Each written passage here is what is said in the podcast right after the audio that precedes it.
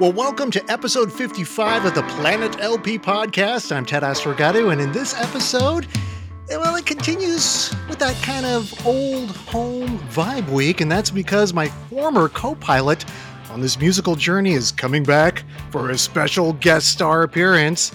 What we're going to talk about isn't all nostalgia and warm and fuzzy memories. Well, maybe there'll be a bit of that, but mostly this episode is going to focus on songs that haven't aged well more specifically, songs that kind of make us cringe, leave a sour taste in our mouth, especially in light of the Me Too movement. As I mentioned in almost every episode, you can follow or subscribe to Planet LP on the most widely used podcasting apps. Socially speaking, you can connect with Planet LP on Instagram and Twitter at the Planet LP. Facebook, it's Planet LP, and you can email me at ted at Planet LP. Well, let's not dally any longer. Time to turn the spotlight on some unsavory songs.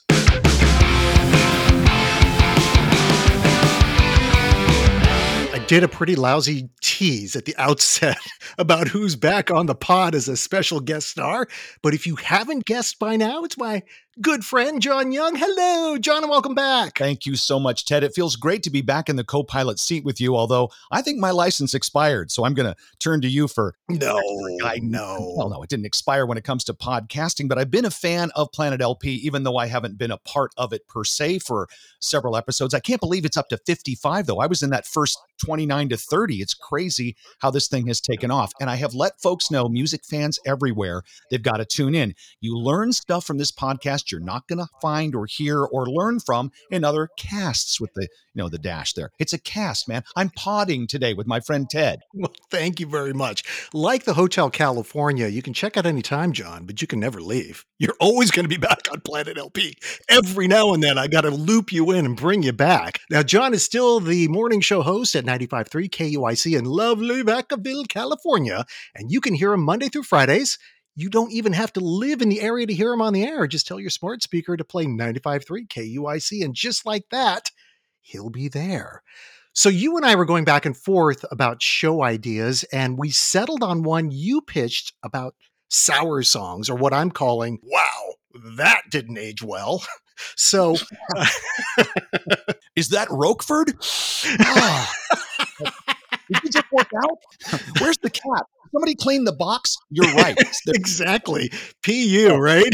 So it oh, won't man. really take much more than that to set up and explain the topic. So with that, I turn it over to John for his first cringy pick. You know, I had to divide my cringy picks into what I call classic sour and mm-hmm. modern sour. Oh, so okay. I'll start with a, with a classic sour tune uh, from one of your and my favorite bands, the Beatles. Um, they are not necessarily known as a uh, as a band that that stomped all over the concept of the Me Too movement, but they did on various songs. One of the most famous of those is off the Rubber Soul record, came out in 1965, the year I was born, the year you were born, Frank. Yeah, it's a good year. Yeah, it's a great year. A great year for the, this record was was chock full of hits. But one of the, the lesser known tunes wasn't a huge hit is Run for Your Life a John Lennon song mm-hmm. that he claims in interviews was inspired by his rough and tumble nature prior to you know meeting Yoko Ono and getting in touch with some of his feelings and some of the emotional uh, work that he had to do come going through uh, you know what is it primal scream therapy and some of the crazy stuff that got him in a much more peaceful mode uh, towards the end of the 60s this is a song about uh, threatening a woman uh, and if she if she uh, speaks up uh you know he, he's going to come after her it's it's an absolutely horrid uh set of lyrics and it's not even that great a song structurally you know what i mean as a musician myself and you too sometimes we're like okay back in the day i can excuse some bad lyrics because listen to that guitar riff there's, right. there's no real riff in the song this song is um this song is literally filler on a beatles album which you know, because it's the Beatles, people go, well, it's still pretty good, isn't it? It's not. It's it's it's, it's not worth listening to. If only to, to understand maybe that uh, the Beatles make mistakes as well, and this is this is one that John Lennon came to regret recording. Um, ultimately, it's it's it's instructional to listen to uh, this is 1965 that puts john lennon at around 24 years old he's the i think the second oldest in the beatles behind ringo and it, he's married with a with a one year old kid at home and it just when you add that to context and then you listen to the song, just put it on vinyl or go, you know, get it off of Spotify or wherever you get your tunes, you download your songs. I guarantee you're going to walk away going, not that great a song. The lyrics are awful, and that's why it gets on my classic sour list. Eh, eh, very kind of shocking. The Beatles had a couple of songs like that, but "Run for Your Life" is the most egregious and and obviously icky. Icky. That's probably a great way to put it. That these songs are kind of icky in many ways, and that dovetails nicely into my first pick, which is Robin Thicke's "Blurred Lines." Now, I'm not sure this 2013 song was ever anything but cringy, but sure, it had the distinction of sounding oh so much like Marvin Gaye's Got to Give It Up. But songwriters Robin Thicke, Clifford Harris, and especially Pharrell Williams didn't quite understand why the song was rapey. The good girl in the song, according to Williams, he said that yes, she's a good girl, but even good girls want to do things, and that's where you get the blurred line. See? He also says that he's from a different era. Now, Pharrell is actually younger than us. And even you and I can look at this song or listen to it and go, yeah, I don't know, man. This is kind of like, ooh. But he said that a lot of women were singing along to the song when it came out. So he was baffled by the backlash. Absolutely. He was just like, what? I don't get it. Didn't he perform this song with like Miley Cyrus in a very, um, I guess you could call it, uh, erotic performance art performance at either the MTV Video Awards or something, which which brought more of that to the fore. Like, come on, man, what are you doing? Yeah, yeah, yeah. It it got the cringe factor was probably well, it was up to eleven, maybe. It really was up to eleven. I, I can say that. Absolutely. Right. So uh, I think that maybe Pharrell was a bit baffled by the fact that he and uh, you know Robin Thicke had to write a five million dollar check to the family of Marvin Gaye for damages and other fees associated with stealing the music of one hit song to make another hit song. So cringy in the way the lyrics are, but I'm sure he cringed when he had to write that check. So blurred lines, Robin Thicke. That's my first cringy pick. Uh, yeah, thank you. I'm going to jump to my modern sour list of cringy songs, and I want to set this up in a way that I think you will understand, and I hope uh, Planet LP uh, podcast listeners will understand.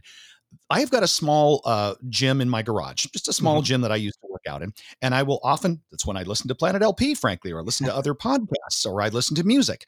And when I get working out and I'm sweaty and I'm feeling great, sometimes I'll put on 80s, 70s, 90s rock.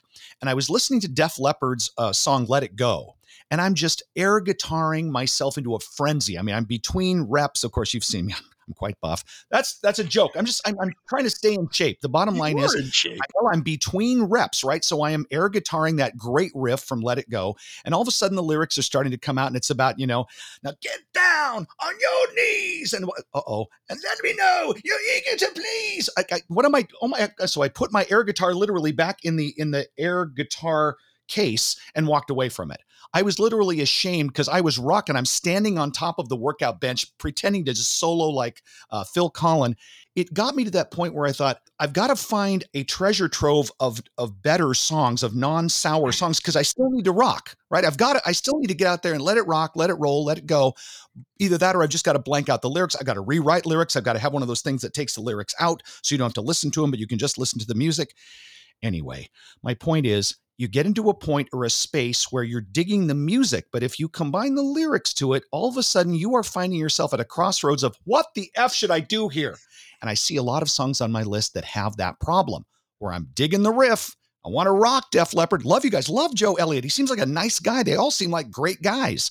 But you wrote some misogynist shit. And now I've got to deal with that now. And I think the way to deal with it, obviously, is to find other songs and move on. But uh, Def Leppard's Let It Go, great riff but I can't recommend the sentiment behind the lyrics. They're turd like. You and I are on the same page with regards to when you hear a good riff and it's really heavy and it's really getting you pumped up and you're not really paying attention to the lyrics so much because you're kind of mm-hmm. digging the vibe of the song and that's my next pick. It's by Nickelback and it's a song called Something in Your Mouth. This song came out in 2008 and has some really heavy sounding music, some great guitar work on there. But the lyrics are, well, here's a sample. You're ripping up the dance floor, honey, you naughty woman. You shake your ass around for everyone.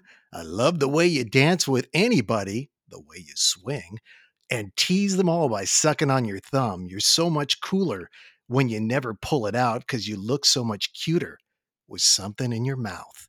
Yeah, That song went to number one on mainstream rock in the United States, number four in Canada, and number 21 on the US alternative airplay chart in 2009.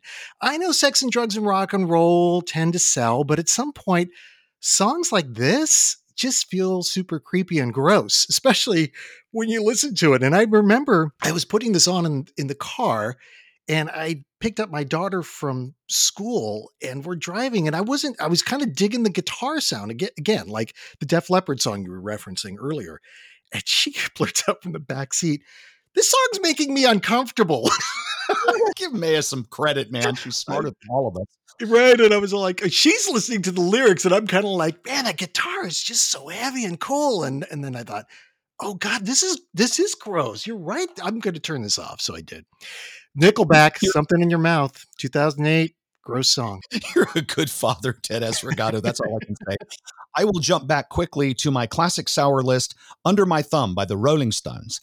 Um, today is, by the way, we're recording this on Mick Jagger's 79th birthday. Okay. So it's, it's July 26th today. He's right. An He's an old, haggard, wrinkled man.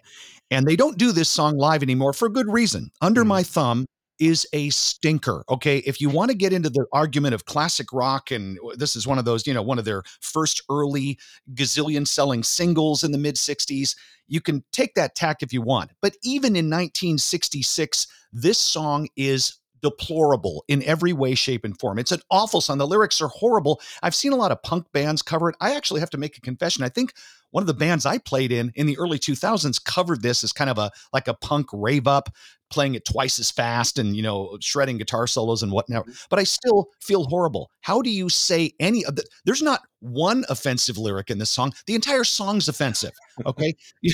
She's under my thumb okay? Like a squirmy dog who's just had her day under my thumb. Like even in the 60s how did you write this with a straight face? Or did you just say you know i think the birds are like this because they really will follow along with the concept that you know, we're I'm dominating you, and that's fun pop, you know, right? Are you right, Keith? That- I tell you what we do to soften it up, Mick. We'll put a little xylophone on there. You know?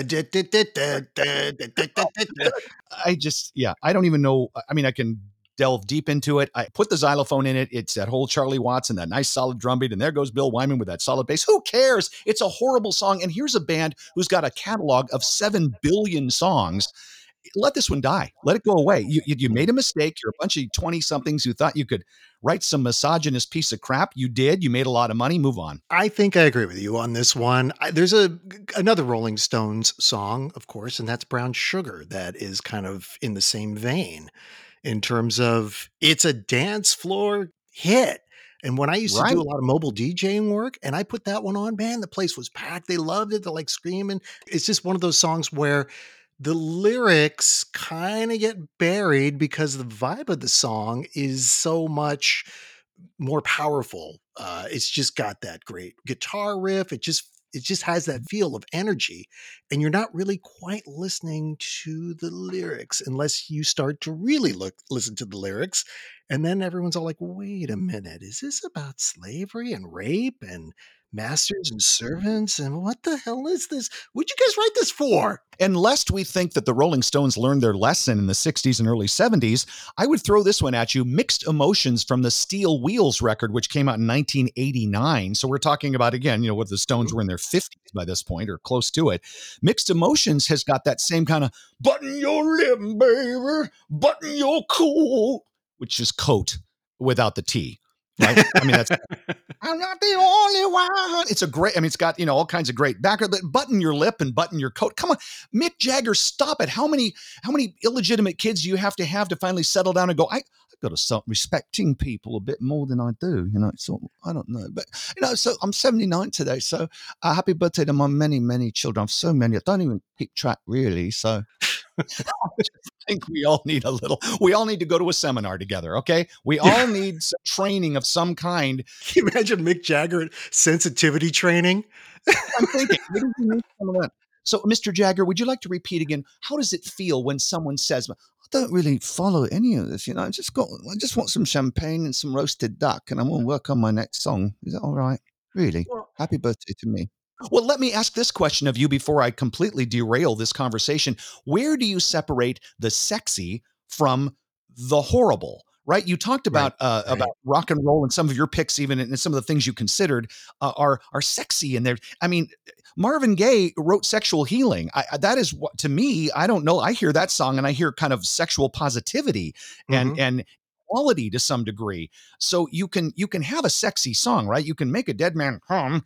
I don't know if that's as horrible as as some of the imagery that we talked about earlier in a song like under my thumb which is just literally is like a just a crushing i'm better than you and you'll do as i say and you'll like it right i mean right. wow anyway, that's a good point i was trying to think of like some prince songs because they're just as dirty in many ways like if i listen to you like you got the look or something it doesn't feel gross too much i guess a little bit but but not to the not to the point that it's offensive. Yes and and when we're being very very subjective and this is very arbitrary but we're mm-hmm. as, as two sensitive 57 year old men who've been around music our whole lives we grew up listening to some stuff that just as in in reflection now is just not okay and now i'm really in tune to it because like i said i'm out there in the home gym and i'll, I'll all of a sudden like frustrated look at myself like i can't listen to this. I need to put on some maybe some classic country. I, well of course that'll get you in trouble who knows?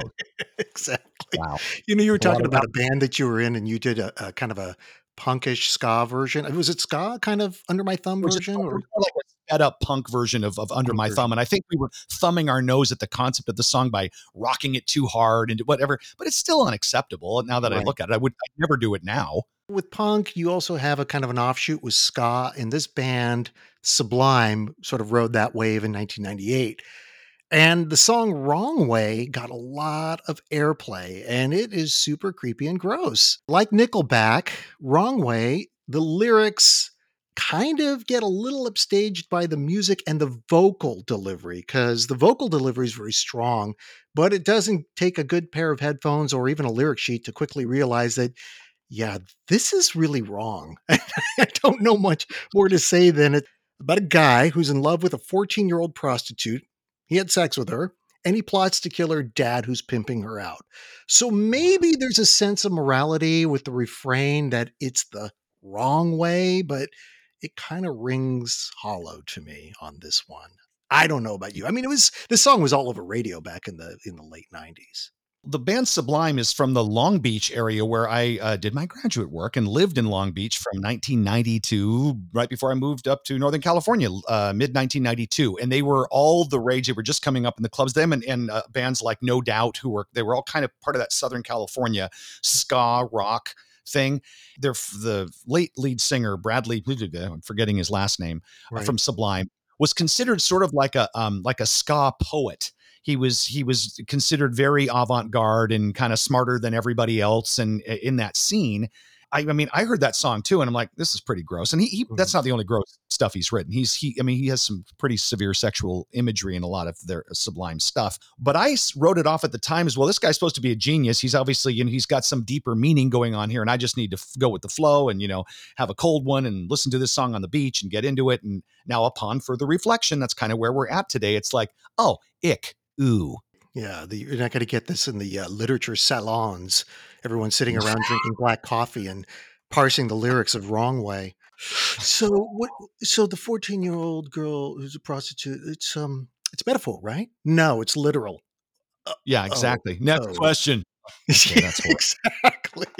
Well, well on with your you, pick then. Oh, unless you want to talk more about this, uh, Sublime. Well, but uh, again, your your picks, uh, Ted, and this I mean this from the bottom of my heart. There, I know very few people who have the depth of knowledge and the taste that you have that that covers such a wide range of music. You are one of the more fun humans to have a discussion about music with because I always learn something. You, even though we're the same age and I feel like we kind of like the same stuff, we're both incredible Kiss fans and we have that kind of, you know, and love Rush and all this other stuff. Mm-hmm. But you will always take me to down different uh, interesting musical alleys. And I appreciate that about you very much. An ode to our friendship that was literally based on Kiss. I think that's how we got to know one another. You like Kiss? It's true. too. Hey. It's true. Um, yeah. I'm gonna I'm gonna pick a, a, song from their Rock and Roll Over. Even the even the album title's a little bit uh, eh, if you if you think too hard about it. Um, one of my favorite Kiss riffs and and songs. I love the live version. I love the studio version from Rock and Roll Over. Is the song "Making Love" by Paul Stanley. Mm-hmm. Great riff. Um, and I love the Peter Criss drum work in it. And I'm just, again, this is one of the ones I'm out there in the little home gym and I'm just pumping it up, man. I'm rocking all of a sudden. Red light, green light, don't say no.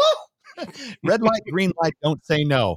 She says stop, baby. Go, go, go. I thought, okay, she said stop, but baby, go, go, go, because you're not taking no for an answer, are you, Paul? And Paul Stanley, not exactly one of those guys I see as a Gene Simmons type who will literally like, well, she said no, but I know she meant yes. You know, I I feel like Paul Paul's like the one guy you think might actually go, you know, I don't think that's right, you know, and move on. Or, you know, I heard the lyrics again and I'm I'm doing the air guitar and, I'm, and I put the guitar down. I'm like, I can't listen to that. I can't listen to red light, green light, don't say no. She says, stop, baby, go, go, go. And you know, she said, stop, Paul, leave her alone. Okay. Why? I get it. And making love's a great concept, and it's it's it's a it's raw and it's hot, and who doesn't like making love, right? Unless she says no. That trope, the idea of what she really means is, or I don't want you to say no, and you're not gonna, and even if you do, I'm going to ignore it. I mean, that's like at the root of the Me Too movement. that song, right. which I've loved for years, and it was like. Ah, got to find another song. Oh, as you bring up that song, I, I keep thinking about some of the other songs he penned on the album, especially the one where he says, "Put your hand in my pocket and grab onto my rocket." Feels so good to see you, Lucille. Okay, did she really want to? I don't know. You know, well, here's the deal. You know, I'm, I, I teach a human sexuality course uh, mm-hmm. at UMass Global, and, and we discuss this stuff a lot. And actually, I just got done meeting with students today. That it's it's the idea of um, of permission and the idea of of consent and those kinds of things. And it's like, listen, if she's saying, please, you know, I'd like to hold your rocket, Mister Stanley. That's one thing.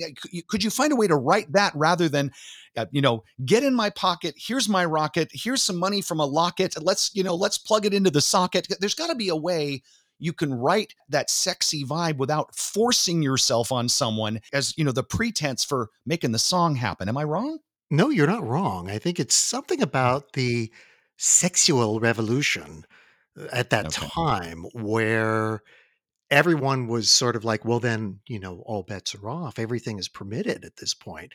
But then, upon reflection, I don't know how it it played. I mean, to our twelve year old ears, it was just like, oh, "It's pretty good, yeah, it's cool," yeah, right? Yeah. But you know, jumping up and down like like idiots. But as fifty seven year old men, looking back at that time and thinking about maybe the eighties and the nineties, uh, thinking how that those messages in some ways gotten they got softer, but in, in, many ways they never did. In fact, they got harder as they went yeah. on from from Kiss. I don't know where is the female empowerment. You know what I mean? It's okay to have a mm-hmm. sexual revolution. I mean, let's you know the fifties were no no fun to be around. I'm sure that was a horrific time in human sexual history. Oh my word! But where are the women asserting their needs, their desires. When why is it always the man driving the narrative in this stuff? I get it's because they're the singers and the songwriters predominantly, mm-hmm. but come on, man, you could still get your groove on by including everybody in your sexual revolution, not just you warriors while you're, you know, taking over the maidens in the villages. So this kind of dovetails into a pick that I don't know if I'm going to go too deeply into, but it's by a rapper named Ghostface Killah, and it's a song called Wildflower and it's from that golden era of rap from the 1990s. Now, as I said, I don't know if I should even bother with this song because it is so explicit and almost profane. As I said, it comes from that golden era of rap or golden age of rap in the mid 90s. And it's kind of like rock music was back in, say, the 60s and part of the 70s when it was dangerous because of lyrics like with what Kiss was doing or or the Rolling Stones. And so I think I'll pivot to the Pina Colada song by Rupert Holmes instead. Oh, now that's a song I, I know there's a, that's a song that where people in a relationship are thinking about cheating on each other and communicating their preferences through personal ads under aliases you know like if you're not into yoga if you have half a brain boy that's some real cyrano stuff going on there to hear you recite these lyrics uh, like we're doing a poetry reading in a coffee shop is pure joy for me right now. I hope you will you won't stop there. Okay. Again. So I picked up the paper. I'm ready to have you just tell me the story, Dr. Asregadoo. No, I'm nobody's poet. I thought it wasn't half bad. Yes, I like pina coladas. Getting lost in the rain. If you're not into yoga, if you have half a brain, if you like making love at midnight in the dunes of the Cape, I'm the lover you're looking for. Come with me and escape. trying mm. to put the uh, question mark at the end just to give give her a choice in the matter, right? Yeah, some sort of a supposed choice. And again, a song that that has the most unrealistic possible ending to a song ever, which is, oh, it was you. Okay. Well, you were planning I think it's so quaint the way you did it, and frankly, so was I. Why don't we just? It seems like we're really meant for each other. What this is like marriage therapy. Let's cheat. Let's get caught doing it and realize, wait a minute, all along you were the one I was hoping for. Give us a kiss. But isn't there something kind of hairy and cocainey and even selfish that just screams mid seventies about this song? The sort, you know, the untucked out of shape bodied Hawaiian shirt. That whole vibe just makes me want to, you know, throw up and run. You know, hey, 1979 called you know, they they want their trip to Oahu back. Oh, yuck. It's a song that makes me feel like, okay, here's what it feels like to listen to this song now. Think of your parents having sex right now. Or better yet, your grandparents having sex. Gross you out? Yeah. That's how I feel about the Pina Colada song can I just say, as a, as an instructor in in the in the sexual uh, arts, I guess not a sexual arts. I teach human sexuality. It's different than the in the sexual studies. In the sexual, sexual studies. studies. Yes, thank you, Ed. Gross is in the eye of the beholder right? Mm-hmm. Yes, it's hard to imagine maybe your parents or grandparents having sex, but they did because you're here. We're all here sure, at sure. some point. Is there a way to push past that concept and it because I, I, get what you're trying to do. We're trying to imagine some of these songs and, and, we're wanting to throw up in our mouths to some degree, and that's one way to, to generate that. But I hope I hope we're on a pathway of enlightenment where it's okay if you're 97 and your partner's 96 and everybody's consenting, you go at it like a couple of field mice and don't worry about what people are thinking. That's all I'm okay. saying. I like your sex positivity. I was using sexual negativity just to put, underscore, just to really put a fine point on how this song makes me feel sometimes. so. it was an effective use of sexual negativity. Well done, Doctor. Thank you very much. And now I turn it over to you for your pick, my dear sir. I've got to just wrap this up with a couple. Can I'm going to lump a few together that okay. are just all I have to say is the title. And if you haven't thrown up in your mouth, uh, try use your finger. Wingers 17 the song by Winger that came out in 91. Mm-hmm. Uh, she's only 17. It's it's it's a heinous song that I mean, even even when it came out, people are like, so Kip Winger, the bass player and singer, is what 31, and she's only set. It's it's awful. You can't listen. It's got it's got a good riff. So again, that's how it kind of got on radio. But I think people recognized very quickly it's basically illegal. The damn Yankees, who I don't like to mention because Ted Nugent was in that band. Right, we love right. Tommy And I think we like Jack Blades, right? He, he's not a bad guy, the um, bass player from Night Ranger. Anyway, they mm-hmm. made up a band called Damn Yankees from the uh, early '90s. You know that they had a song. Well, they had a bunch of songs that were heinous. The most, uh, the most heinous of all of them being "Coming of Age," which is just a lyrical. You know, it's like if your drunk Uncle Bob, who's just you know barely out of prison were to jot down a couple ideas for a rock pop song. I'll see. Uh, she's looking dynamite and her sweater's really tight. And she's going, How do you like these so far? I don't know. Tommy Shaw, what do you think? This is crap. You were in a band called Styx. How can you even sing shit like this? But you did. Uh, it's a horrible song. Um, I put uh, Jay Z's 99 Problems on this list as well mm-hmm. for some mm-hmm. obvious, but like you, I feel like that's a rabbit hole I don't necessarily want to go down. There's a lot of stuff out there that, upon further reflection, is just not. It's not in keeping with with uh, positive forward motion with regard to society, my friend. I can't disagree because we agree on the topic and, and all the songs you're mentioning. I'm like, yeah, you're right. You're right. My uh, last pick is Human League, Don't You Want Me? Great song. But honestly, if you think about the opening lyrics, he's kind of a controlling a hole. Here it is. You were working as a waitress in a cocktail bar when I met you.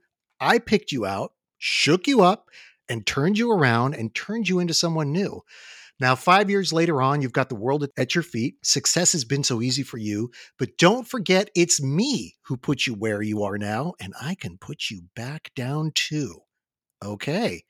So the Me Too movement, not only about sort of sexualizing uh, women or potential or actual rape, but also about control and power. And this song definitely has that as the opening lyric. And like I said, I still like the song when I hear it because I'm thinking yeah, it's it's got it's catchy. I remember watching the video on MTV, but I never really paid that much attention to the lyrics, especially sort of as he gets close to the chorus part. But that's one song where I just kind of go, yeah, you're kind of an a hole. You know, you really are. Uh, I know maybe you're playing a character, but uh, the character is not very well savory, shall we say and look what masqueraded as sort of cutting edge and dark eh, you know because that's the the vibe he's going for i mm-hmm. think it's a pop song with a little bit of darkness to it but now darkness as we reflect and we're doing that a lot on the the, the cast today it's crap. It's it's it's negativity. It's it's anti-women. It's control. It's not trent reznor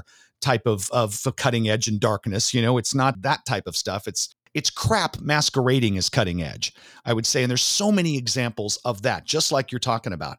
I, I, throw into my honorable mention category Santana's Black Magic Woman from my classic sour list. Hmm, I mean, okay. I'm a Carlos Santana fan all day long. I mean, cutting edge right. the way he mixed Latin rhythms and hard rock, and that's great. And you get caught up, and all of a sudden, you know, you're uh, you're hanging out with all these people. My pots are cold when I come home. Come on, Black Magic Woman, where's my where's right. my dinner? Right? I mean, and the sad thing about a song like that, you know, and I know it's a cover of another song, but I mean, it's right. their, their version. I think 1969, 1970, where it was okay to have that trope of the hey i'm home where's my food hey my pots are cold and you're you're out there talking to your friends when you should be you know scrubbing the toilets it's like how did they get away with it they did and a lot of us let it continue to happen because well carlos is such an amazing guitar player wow we've seen him live saw him at woodstock i say bleh.